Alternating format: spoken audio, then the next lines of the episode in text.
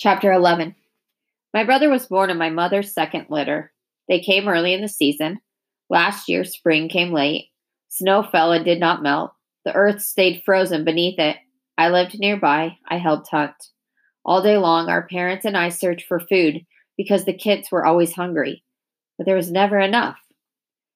Two of his litter mates died on the same day. The farm our mother urged.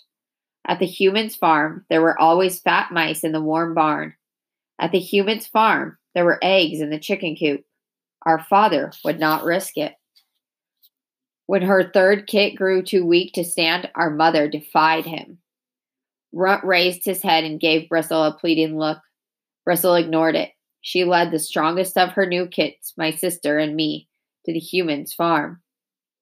Runt edged closer and pressed his nose into Pax's shoulder. Instantly, the vixen lashed at his cheek, although Pax noted she did not use her claws. Runt dropped to the ground. The ground around the barn was cleared of snow by many footprints, animals as well as human. The air was rich with the smell of rodents. Our mother headed for a gap in the wooden boards near the base, with us a few tail legs behind. Just before she reached it, steel jaws sprang out of the earth with such speed that the air snapped. Our mother screamed. The clamp held her front leg. The more she thrashed, the deeper the metal cut. She began biting at her leg to free it. Every time we tried to come near, she ordered us away. Our father appeared. He had followed our tracks. He chased my sister and me back into the brush and ordered us to stay there.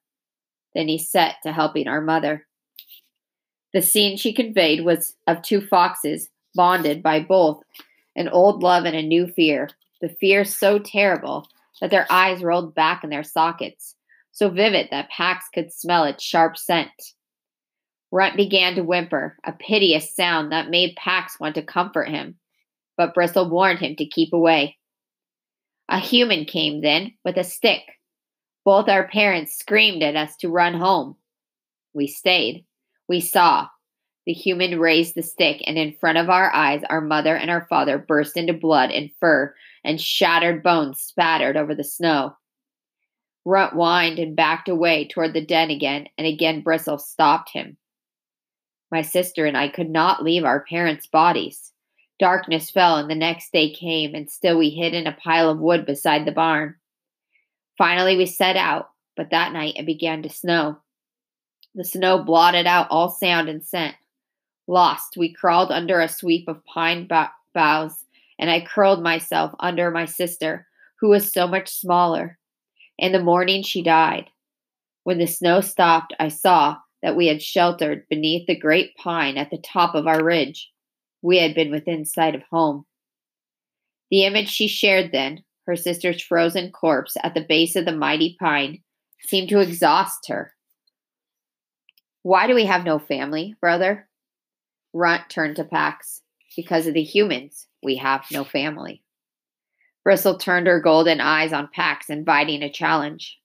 If he could have, he would have made her know every kindness of every day with his boy. But he but the hatred she had for humans was deep and fair. Instead, he offered his cheek in sympathy. Bristle turned away and ordered her brother into the den.